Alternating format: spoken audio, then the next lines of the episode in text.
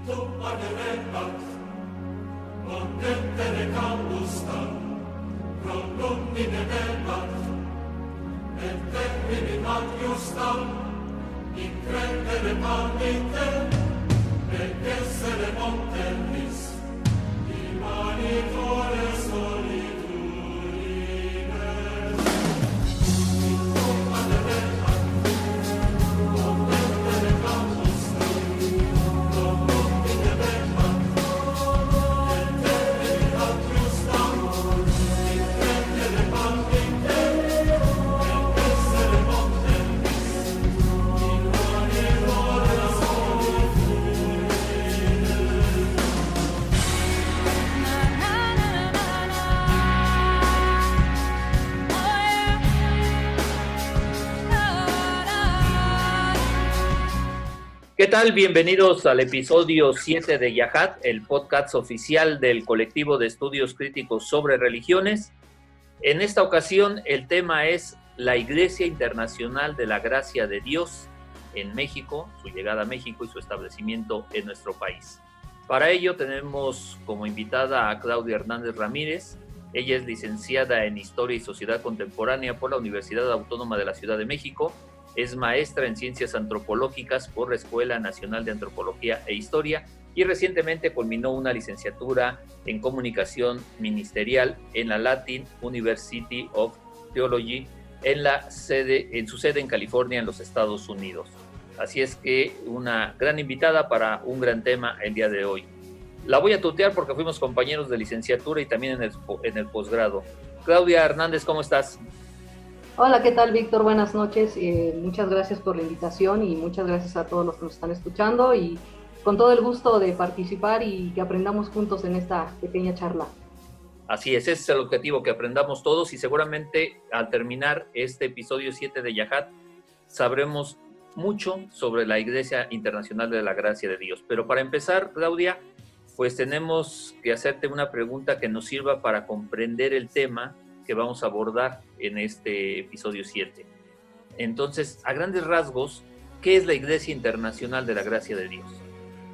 Eh, mira, la Iglesia Internacional de la Gracia de Dios es, una, es un ministerio religioso que se funda en el año de 1980, pero creo que para poder entender muy bien el contexto, eh, es necesario saber que el origen de la Iglesia Internacional de la Gracia de Dios está intrínsecamente vinculado con el génesis de la Iglesia Universal del Reino de Dios. Este ministerio religioso que es conocido en México por su nombre genérico de los Pares de Sufrir. Eh, como sabemos, tienen bastantes ministerios eh, alrededor de la República Mexicana. Eh, Romildo Ribeiro Suárez, que es el líder y fundador de la Internacional, es cuñado del polémico Edir Macedo, que es el líder de la Internacional. Él está casado con Magdalena Becerra, es hermana de Edir Macedo, y tienen cinco hijos. Eh, ellos se conocen en el año de 1968 cuando trabajaban juntos en la iglesia Nueva Vida, presidida por el entonces pastor Robert McAllister. Eh, en este ministerio ellos eh, se conocen, ellos trabajan, sin embargo, por una disputa personal entre Macedo y McAllister, dado que Macedo en este momento desea integrarse a las actividades pastorales de, Nueva Vida, pero le es negada esta petición. Sin embargo, Romildo sí lo logra. Eh, en este, digamos, en esta pequeña disputa, ellos deciden separarse y fundar un nuevo ministerio eh, junto con Samuel Cutiño, podemos decir Romildo Ribeiro Suárez, eh, Dir Macedo y Samuel Cutiño, se separan y fundan un ministerio que primero le, denominan el Salón de la Fe y luego a la Cruzada por el Camino Eterno. Finalmente, en el año de 1977 se funda la conocida Iglesia Universal y bueno, a partir de entonces ellos empiezan con este esquema de difusión masiva en radio, en televisión y a través de folletos que se reparten de mano en mano. Sin embargo, eh, en el año de 1980 sí hay un cisma eh, entre este grupo, en este grupo original. Y bueno, eh, es conocido que Macedo ha narrado estos episodios en esta serie de libros autobiográficos que se presentaron a partir del año 2012. Estos, eh, estos libros que se titulan Nada que Perder, que incluso esta popular eh, plataforma de videos Netflix lanza estas películas y por ahí se encuentran disponibles y, narra en, estos libros que eh, esta disputa, esta querella eh, se generó porque Romildo Ribeiro Suárez integró a pastores de distintas organizaciones espirituales a la, a la plantilla de la Universal y desde su punto de vista esta situación generaba una corrupción a los parámetros de la fe inteligente que el ministerio pretendía desarrollar. Sumado a ello, Macedo consideraba que la experiencia administrativa de su cuñado generaba escasez de recursos económicos para cumplir el pago de los alquileres. En último punto, eh, Edir Macedo señala que Suárez realizaba excesivas personalizaciones durante los servicios litúrgicos con el propósito de exaltar su trabajo misionero en cambio, Romildo, que es un personaje mucho más mesurado, que ha tenido mucho menos eh, confrontación, incluso con, los mismos pastores, señala que en este momento Macedo ya se había convertido en un hombre de negocios y que el esposo de su hermana evangelizaba de una forma muy agresiva. Entonces, en el año de 1980 eh, se celebra este pequeño concilio con los pastores eh, fundadores entre los cuales habían miembros clave de la organización, entre ellos estaba Renato Maduro, Paulo Roberto Guimaraes, que fue, es muy famoso porque ayudó a la consolidación de la Universal en México, y Carlos Rodríguez. Y bueno, después de este pequeño concilio, eh, resulta que Edir Macedo Becerra es nombrado como el líder, eh, líder general de esta organización. Romildo Ribeiro Suárez decide retirarse y fundar este ministerio en el año de 1980. Pero como es evidente, ya tenía esta experiencia en consolidar a la, a la Universal, pues básicamente lo que hizo es replicar el mismo esquema, eh, los folletos que se entregaban de persona a persona y bueno, eh, esta presencia incesante en medios de comunicación masiva, tales eh, la radio y principalmente la televisión, que es, este es un punto muy importante para, para la internacional en Brasil. En Brasil, la Iglesia Internacional se ha consolidado precisamente por sus apariciones en la televisión. Sí, de hecho vamos a platicar más adelante de los folletos de TV Azteca, de ABC Radio, que fueron medios que le abrieron sus puertas a esta iglesia. Bueno, lo que nos acabas de contar pues es un negocio, una, este, una empresa familiar, ¿no? Básicamente, eh, básicamente ellos han eh, disputado este control eh, precisamente por estas personalidades tan fuertes. cabe destacar, y esto sí es muy importante, creo que resaltarlo para entender lo que hace Romildo Ribeiro Suárez, en Brasil. A diferencia de lo que sucede con Macedo, que termina siendo muy polémico, muy controvertido y que termina a veces teniendo una especie de golpeteo de palabras con diferentes personajes, Romildo Ribeiro Suárez es considerado una celebridad en Brasil. dentro del universo de la farándula, el misionero ocupa una posición privilegiada a la par de estrellas importantes y de figuras públicas, inclusive como de, un actor de, de televisión. Eh, de hecho, el, misionero Suárez una vez eh, tuvo eh, un, récord por el mayor tiempo de exposición en la televisión abierta brasileña, alcanzando la marca de 100 horas por semana de, programación, es decir, 14 horas diarias. Entonces, esto ha también marcado una diferencia avasalladora en, en estos ministerios. Por una parte tenemos a Macedo, que termina siendo, digamos, un líder controversial, y por otra parte tenemos a Romildo, que, es una verdadera celebridad en la esfera brasileña. Vaya. Oye, este, me surge, Claudia, una, una pregunta eh, eh, en el terreno personal, pero creo que es oportuna hacerla, que te la haría en un cuestionamiento en dos partes. Primero, ¿por qué estudiar a la Iglesia Internacional de la Gracia de Dios? Y en segundo lugar, ¿qué tan difícil fue hacerlo? Híjole, eh, esta, esta inquietud por la Iglesia Internacional surgió precisamente en este trabajo de maestría. Eh, yo en, la licenciatura trabajé con la historia de la Iglesia Universal, eh, llegando a la maestría en, en, pláticas con el prestigioso doctor Elio Masferrer. Él me comentaba que precisamente esta iglesia podían compararse equitativamente en la esfera brasileña sin embargo, con los registros que habían e, en la Ciudad de México, pues era una iglesia que prácticamente era inexistente. Entonces surge esta inquietud eh, porque por una parte tenemos una iglesia que está bien consolidada en México, que es los pares de sufrir, si lo decimos de manera genérica, Eh, creo que todos conocemos sus programas, hemos visto sus ministerios, hemos visto esta especie de infomerciales que salen en las cadenas abiertas de la televisión mexicana. Y cuando tienes una iglesia tan, eh, con tantas semejanzas, con dos fundadores que son verdaderamente, eh, que son compañeros, se puede decir, porque no solo son compañeros, son familiares, encuentras una iglesia totalmente diferente. Y esto eh, le engarza un poco con, con, la segunda pregunta que me haces, ¿qué tan difícil fue? Es, fue todo un reto, honestamente fue todo un reto. al hacer el trabajo de campo, pues me di cuenta que la página que tiene la, Internacional en México eh, no es acorde a lo que presenta su ministerio. Es decir, no, no está actualizada regularmente y eso es todo un reto, eh, porque esta página ya tiene varios años, e incluso en una búsqueda apenas hace unos días, esta página dejó de existir. Entonces, si tú observas a la, Universal, tiene una página que tiene una verdadera, un equipo multimedia, y tú observas a esta y, realmente pues no tienen nada. Creo que este fue el primer reto, encontrar este ministerio. Lo encontramos eh, en, la avenida este, Cuauhtémoc, número 670, aquí en la colonia Narvarte. Y la llegada fue verdaderamente, eh, eh, digamos, sorpresiva. Ya había trabajado con este ministerio de la Universal y, y tengo entendido también, y lo he, lo he escuchado por narraciones de otros investigadores que se han dado a la tarea de, trabajar este ministerio, que son absolutamente herméticos ante la llegada de los investigadores. Y esto no cambió en la, en la internacional. Algo que me llamaba mucho la atención es que tienen una feligresía muy pequeña. Y cuando te hablo de una feligresía pequeña me refiero a seis o siete personas en un culto, si tú observas otra iglesia de, la Universal, pues mm, cuantitativamente se queda rebasada la internacional. Entonces, eh, algo que me llamó mucho la atención en el día de mi, llegada eh, fue precisamente que no había nadie. Eh, como estrategia de campo, yo me hice acompañar de un adulto mayor porque esta peligresía se vuelve con demasiados toques herméticos.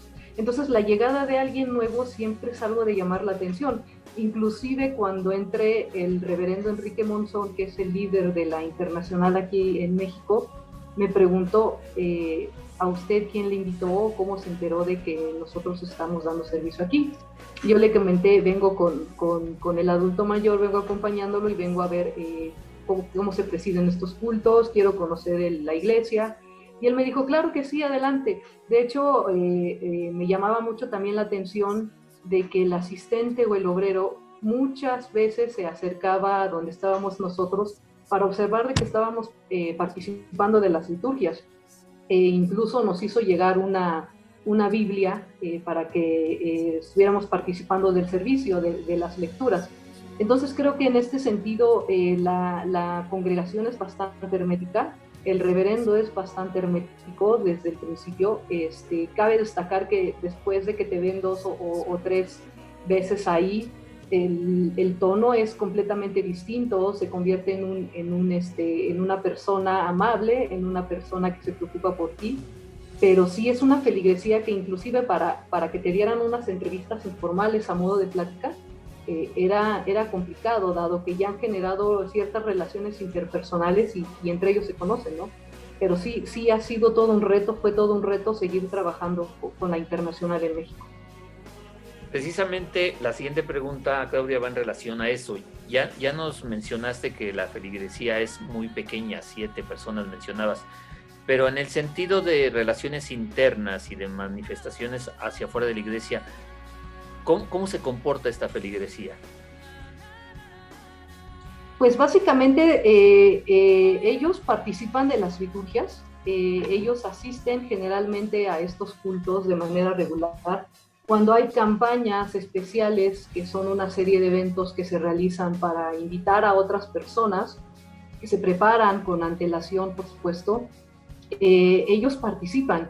Sin embargo, la comunidad está dentro del ministerio.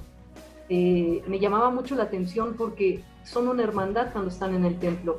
Cuando salen fuera del templo solo son individuos. Entonces tú, tú puedes eh, tener estos diálogos, estas pláticas dentro, dentro del culto Hay personas que, evidentemente tienen mucho más eh, trato, mucha más interacción dentro de los grupos de chats, pero eh, realmente observar una comunidad que, participe de otros eventos o que, o que exprese fuera del, del ministerio ser parte de, no, realmente, como te comento, es una comunidad, es una interacción interna dentro del ministerio. Dentro del ministerio todos somos hermanos, fuera todos somos individuos. Muy bien. Ahora, este, después de, leer tu trabajo de investigación sobre esta Iglesia Internacional de la Gracia de Dios, nos enteramos que ingresó a México por la ciudad de Guadalajara. ¿A qué se debió esto? ¿Cuál fue la razón para eh, penetrar al país a través de la capital de Jalisco y no por la Ciudad de México? Esta es una pregunta que, siempre se ha planteado eh, y se planteó en el trabajo de investigación. Considerando las características de la ciudad de Guadalajara, que es una ciudad netamente mucho más conservadora en términos cuantitativos y más apegada a las denominaciones religiosas tradicionales en este país, eh, ingresan por Guadalajara precisamente. Eh, yo platiqué de manera directa con el reverendo Monzón y él no me comentó absolutamente nada, él solo me, me dijo, eh, a mí me enviaron desde Uruguay para presidir en la sede de Guadalajara y más adelante me enviaron a México. Entonces, es algo que, que también pude notar al buscar el ingreso, al hacer un estudio histórico de esta denominación, que hay un verdadero vacío eh, respecto a estos datos. Eh, me comentaba, como te digo, el reverendo, eh, que él solamente lo enviaron desde la sede en Uruguay para acá. Sin embargo, esta parte, creo que esto es uno de los retos que se plantearon hacia el final de la investigación, ¿no? Es uno de los desafíos que, que, terminaron quedando para, para precisamente que otra persona pudiera observar ¿Por qué en Guadalajara precisamente? Eh, eh, obviamente por los límites de la investigación no se pudo profundizar en este aspecto porque evidentemente toma otras aristas y otros desafíos. Entonces, en este momento solo nos concentramos en analizar eh, esta denominación en la Ciudad de México. Sí, este, digo, llama la atención, como tú mencionas, que es una, una cuestión que sigue sin resolverse o sin esclarecerse porque estamos hablando de una ciudad que en el contexto mexicano como la ciudad de Guadalajara pues es católica, ¿no? Por excelencia y, e históricamente, ¿no? Entonces sí llama la atención que, que entren por una ciudad, insisto, que esencialmente es católica, no en su totalidad, por supuesto, pero sí en su mayoría. Y bueno, ya que estamos en este, en ese sentido, ¿cómo llega la Iglesia Internacional de la Gracia de Dios a, a la Ciudad de México? Y a qué lugares específicos lo hace? La Iglesia Internacional llega a México en el año de 2009, a la Ciudad de México. Ellos obtienen su registro al territorio de su, personalidad jurídica en el año 2007. Es en el año 2009 eh, cuando eh, ellos ingresan a la Ciudad de México. Incluso hay episodios que distintos periódicos narran en el cual hay escasa feligresía y, esto también es muy señalado por el reverendo Enrique, que ellos se trasladan de allá para acá con el propósito de evangelizar. Sin embargo, eh, ellos llegan a, la Ciudad de México en este año 2009 y comienzan eh, estas estrategias, digamos, de difusión eh, en las cadenas televisivas, principalmente TV Azteca, y esto me, creo que me estoy adelantando un poco. Eh, no sé si, si deseas que, sigamos charlando de esto. Sí, adelante. Era la siguiente pregunta. Ok, ya bueno, adelantándome en esta, en esta charla.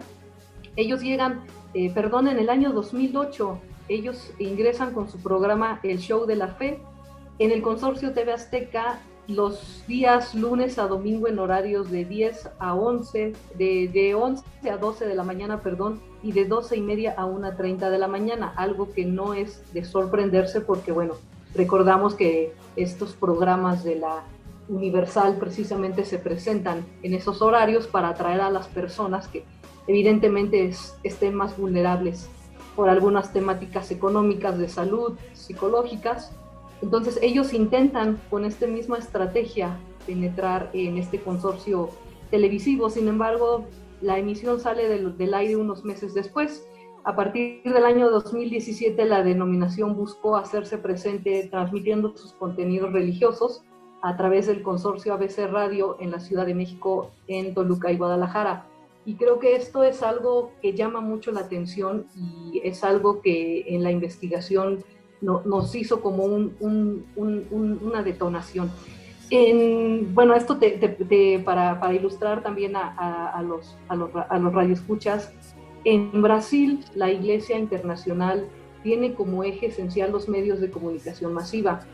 En, la, el consorcio Red TV, que es una de las principales competidoras de, de la cadena Globo, eh, se presenta este programa que se denomina el Show de la Fe, que es una especie de reality show, cuando tú lo analizas y tú lo observas, tiene todas las características de un reality show, porque existe una interacción directa, no solo entre la persona que asiste al templo, entre el televidente y entre el misionero, que en este caso es Romildo Ribeiro Suárez, que es el que presenta este programa.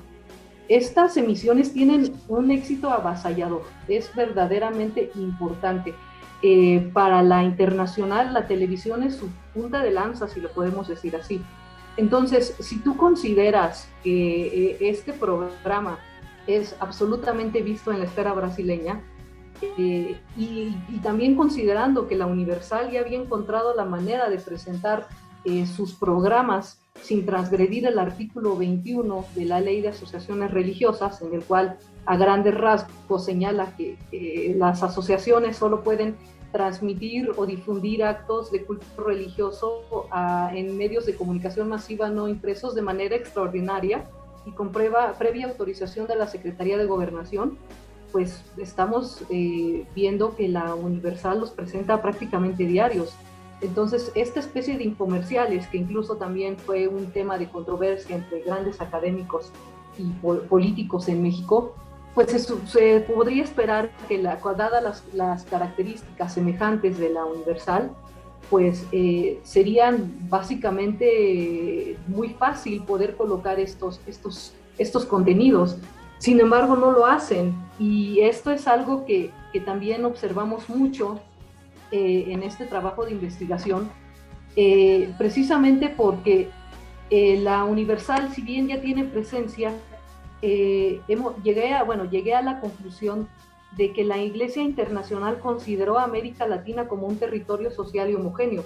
Es decir, el programa que se hace en Brasil es absolutamente replicado al español, se puede decir que es traducido al español.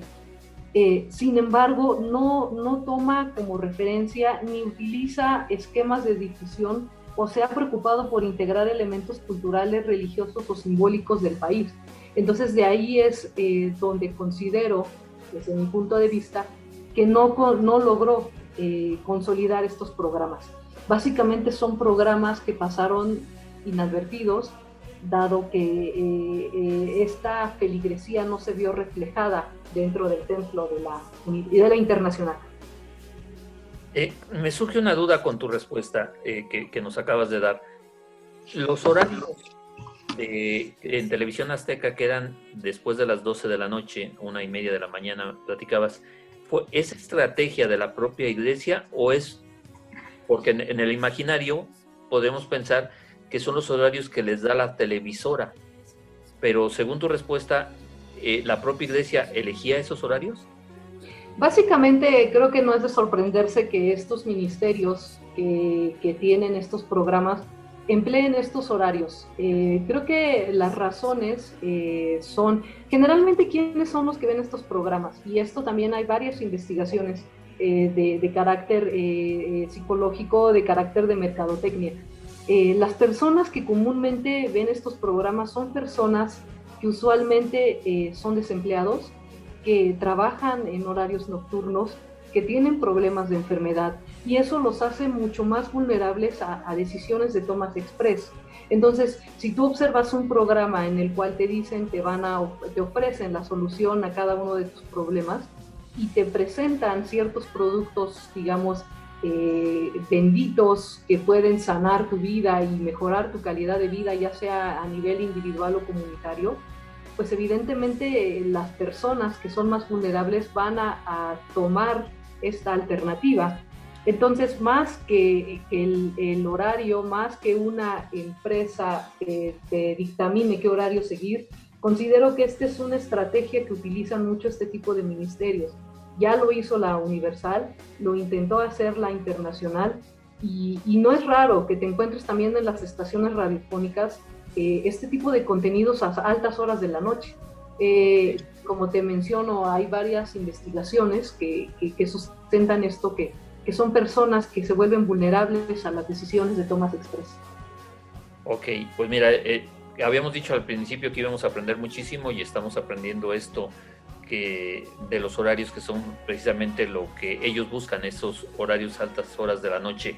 Ahora, siguiendo con, los medios de comunicación, pero ahora si nos trasladamos un poco a los folletos, en tu trabajo de investigación eh, le dedicas algunas páginas, incluso nos sabes de que son de muy buena calidad, pero viendo, viendo los folletos, vemos que se anuncian conferencias de lunes a domingo. La duda que surge es, ¿se mezclan esto, los servicios litúrgicos con las conferencias? ¿Es así? Sí, en primer lugar los folletos. Esto es algo que también hay una disparidad entre la universal y la internacional. Eh, la universal, ellos generalmente, eh, si recuerdas en algún tiempo, ponían sus folletos incluso hasta en las estaciones del metro, en la línea 1, que generalmente era, es un punto de tránsito, un punto de conexión muy importante porque atravesaba la ciudad, en la línea 2, también la línea 2 del metro.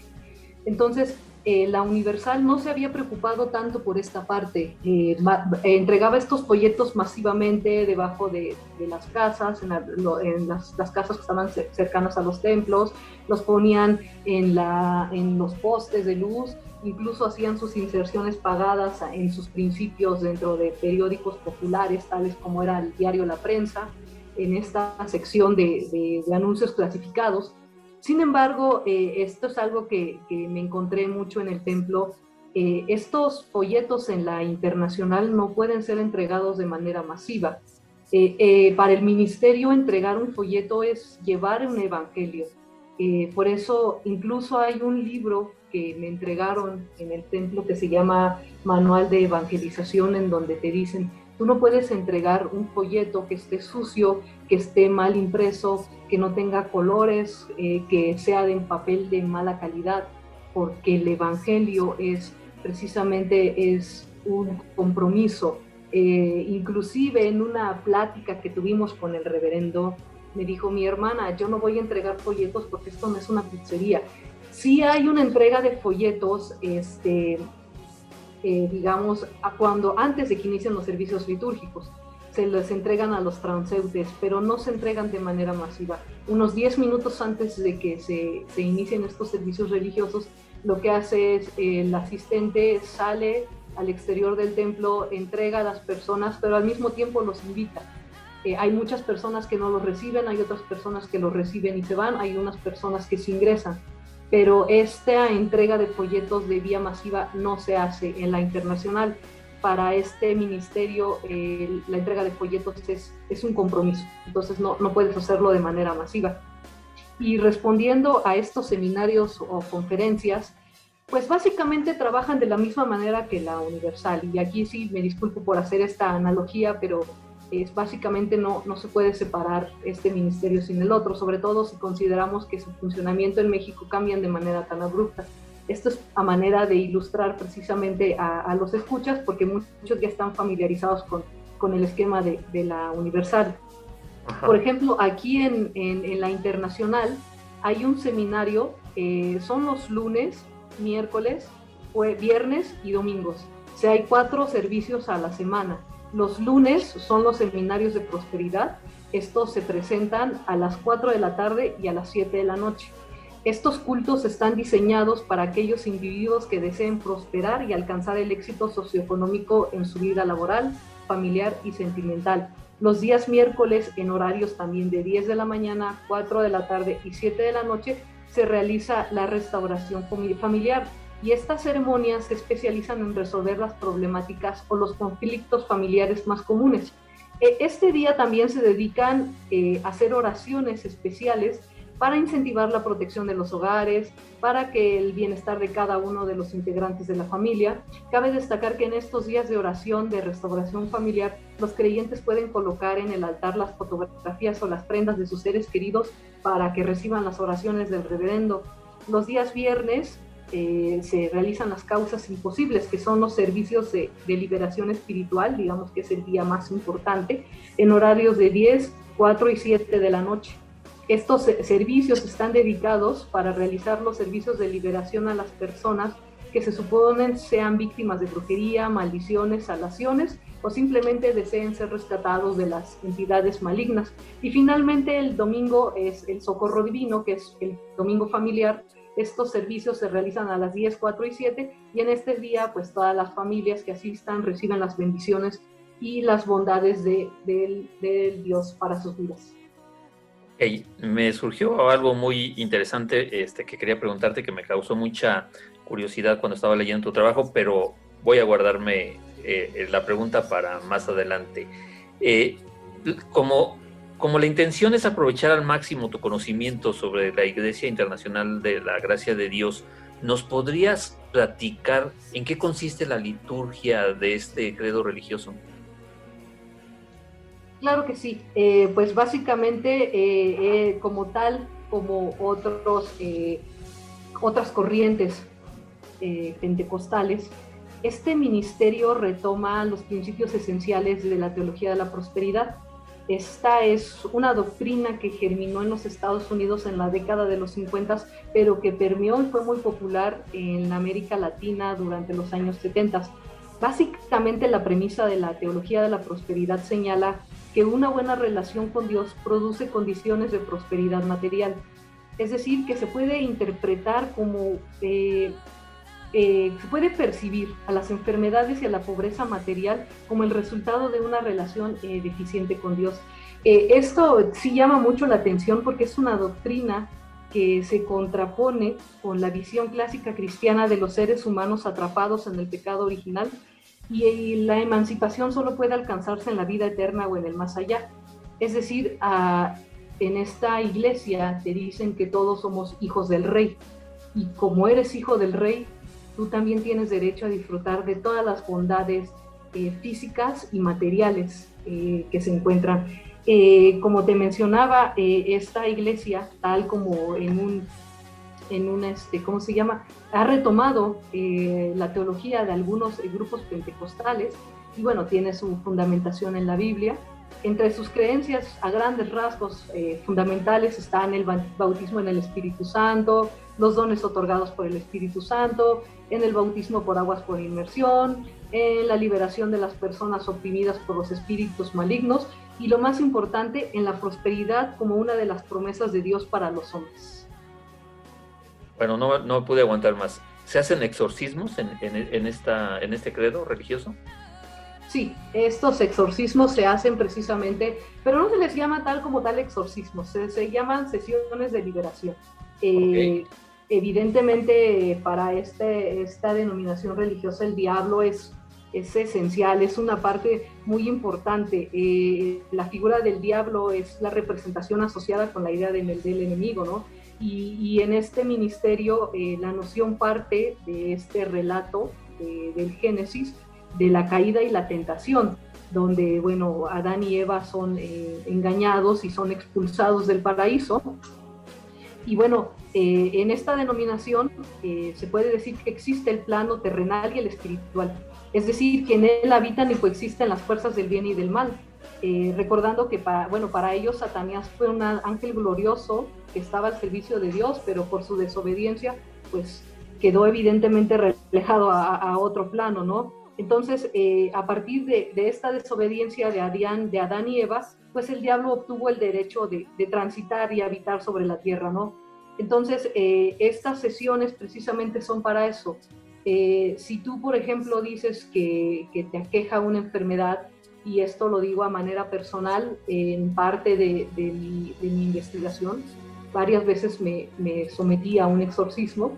Eh, yo comentaba y le comentaba al reverendo que, tenía algunos males eh, físicos Entonces, e inmediatamente el reverendo lo que hizo fue, me dijo, vamos a hacerte una eh, descarga espiritual, es decir, expulsar al diablo de mi cuerpo para que dejara de aquejarme.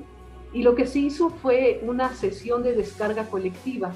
Eh, en el Ministerio de la Universal estas descargas son individuales, es decir, solo lo hace el reverendo y tú.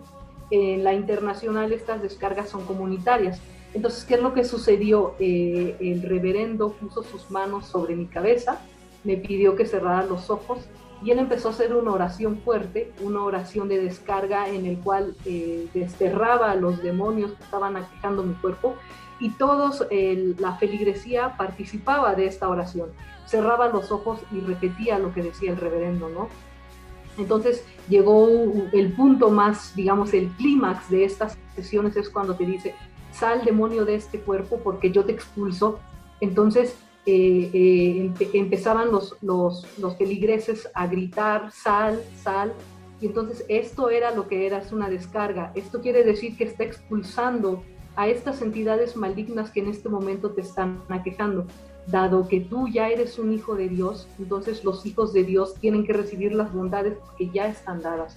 Entonces, eh, eh, el diablo es precisamente esta figura, esta persona que corrompe, que, que, aqueja todos los males, ¿no? Entonces, esto, eh, la peligresía tiene bastantes momentos de catarsis. Me tocó ver muchas personas que evidentemente se sentían liberadas. Platiqué con algunos peligreses que me decían, y esto es lo que yo necesitaba porque me sentí absolutamente bien y evidentemente te sumergen en un estado absolutamente sensitivo. Cabe destacar que en este momento de la descarga, eh, las luces del templo bajan a, mínima capacidad y entonces comienza una música verdaderamente relajante, ¿no? Entonces te sumergen en estos estados catatónicos y en estos estados sensitivos y tú como investigador inclusive terminas participando de esta ceremonia, ¿no? Varias veces me tocó hacerlo o que me lo hicieran y, verdaderamente eh, te puedo decir que sí es una, un sentimiento que en este momento entra y, es indescriptible porque estás participando de este momento, de este ritual que es tan importante dentro del ministerio. Eh, como te comento, me tocó ver varias personas que lloran, varias personas que gritan, que se sienten liberadas.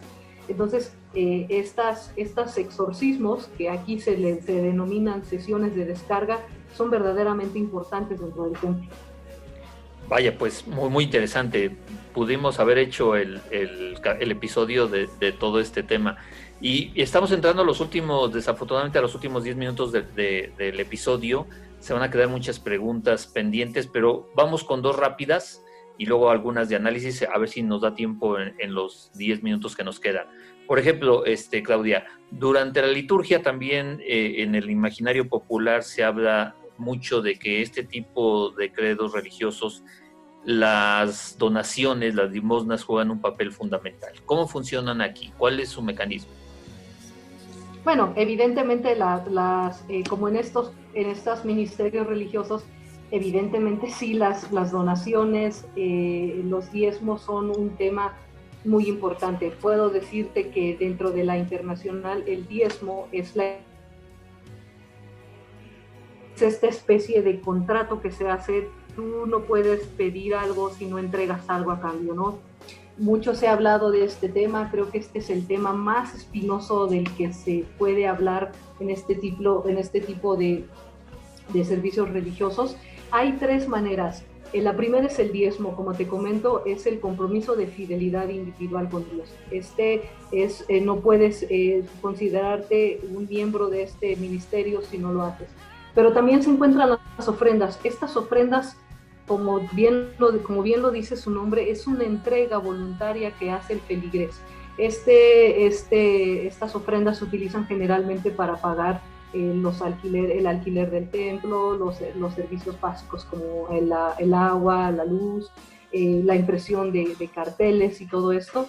Eh, y también se pueden entregar estas, digamos, hay una especie de bendición hacia estos, diezmos se entregan hacia el final de la liturgia.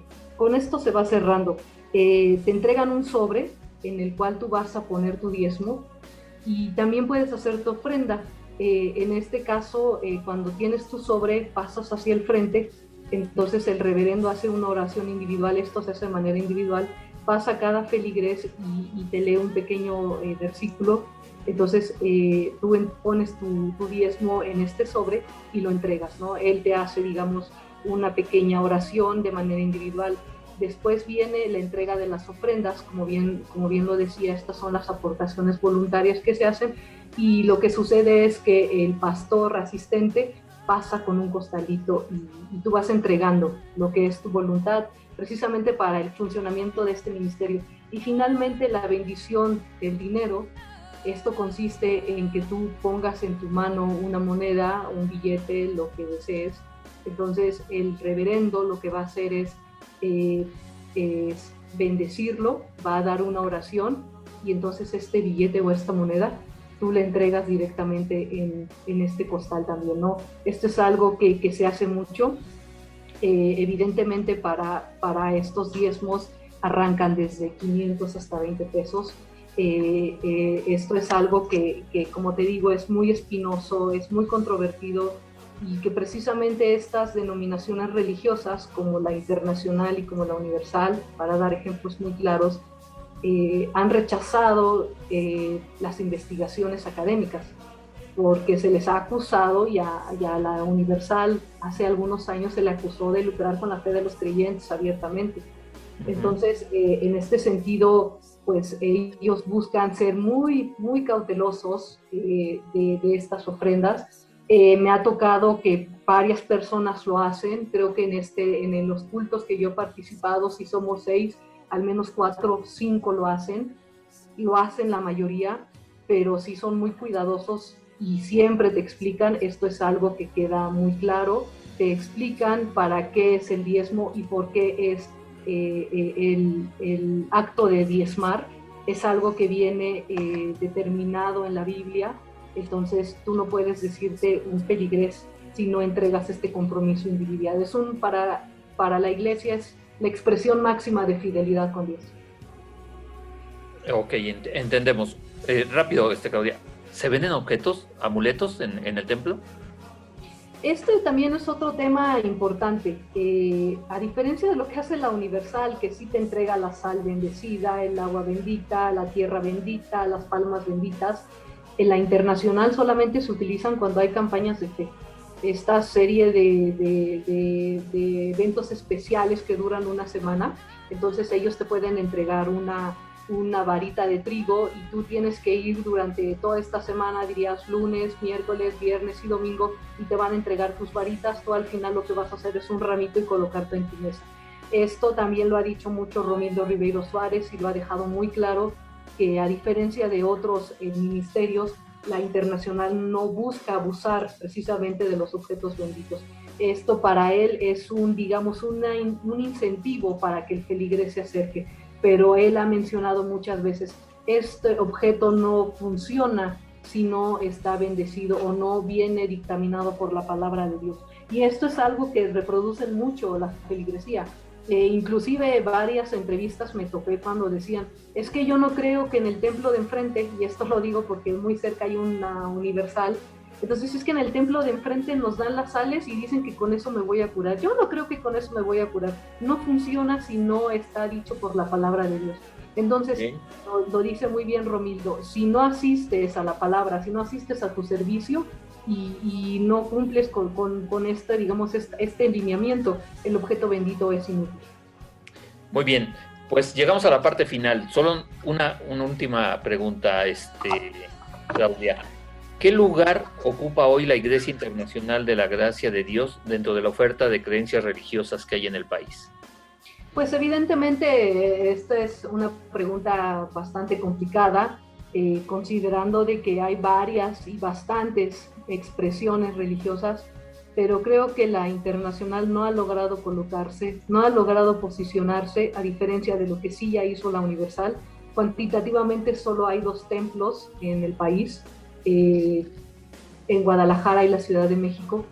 Entonces creo que es una feligresía que está aprendiendo a buscar nuevos canales y últimamente a raíz de la diseminación del SARS-CoV-2, Creo que he encontrado sus canales precisamente en las redes sociodigitales como YouTube y Facebook creo que va encaminada hacia allá. Eh, creo que la oferta y la competencia, si lo podemos decir de alguna manera bastante simple con la Universal, no le ha permitido abrirse camino. Están buscando nuevas rutas y creo que han encontrado estas rutas en redes sociodigitales.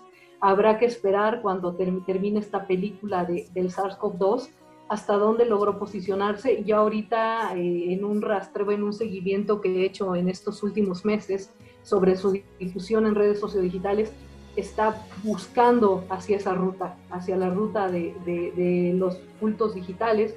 Le ha funcionado porque, como sabemos, las redes son muy amigables, entonces en términos de, costos son bastante, bastante flexibles, entonces van encaminadas hacia allá. Habría que, creo que, esperar eh, los siguientes meses a ver cómo se desempeña. Por lo pronto tiene una participación muy activa en redes sociodigitales y como te menciono, terminando la película, creo que, había que habría que rastrear hacia, hacia dónde quedó, quedó esta experiencia para ellos.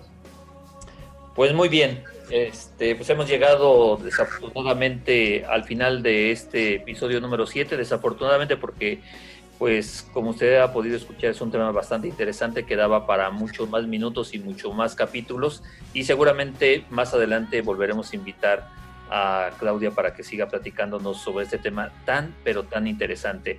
En fin, que llegamos a la parte final del episodio 7 de Yahat, dedicado a la Iglesia Internacional de la Gracia de Dios. Agradecemos su participación a la maestra Claudia Hernández Ramírez. Eh, ella es licenciada en Historia y Sociedad Contemporánea por la Universidad Autónoma de la Ciudad de México, maestra en Ciencias Antropológicas por la ENA, donde actualmente está cursando su doctorado. Claudia, gracias. Muchas gracias, muchas gracias Víctor por esta fabulosa invitación y pues quedamos pendientes de otra invitación, seguimos aprendiendo juntos, eh, creo que estos espacios nos funcionan como un, eje de retroalimentación y, muchas gracias a todos los radioescuchas, seguimos aprendiendo. Gracias, mi nombre es Víctor Miguel Villanueva Hernández y lo espero en el episodio número 8. Gracias, hasta la próxima.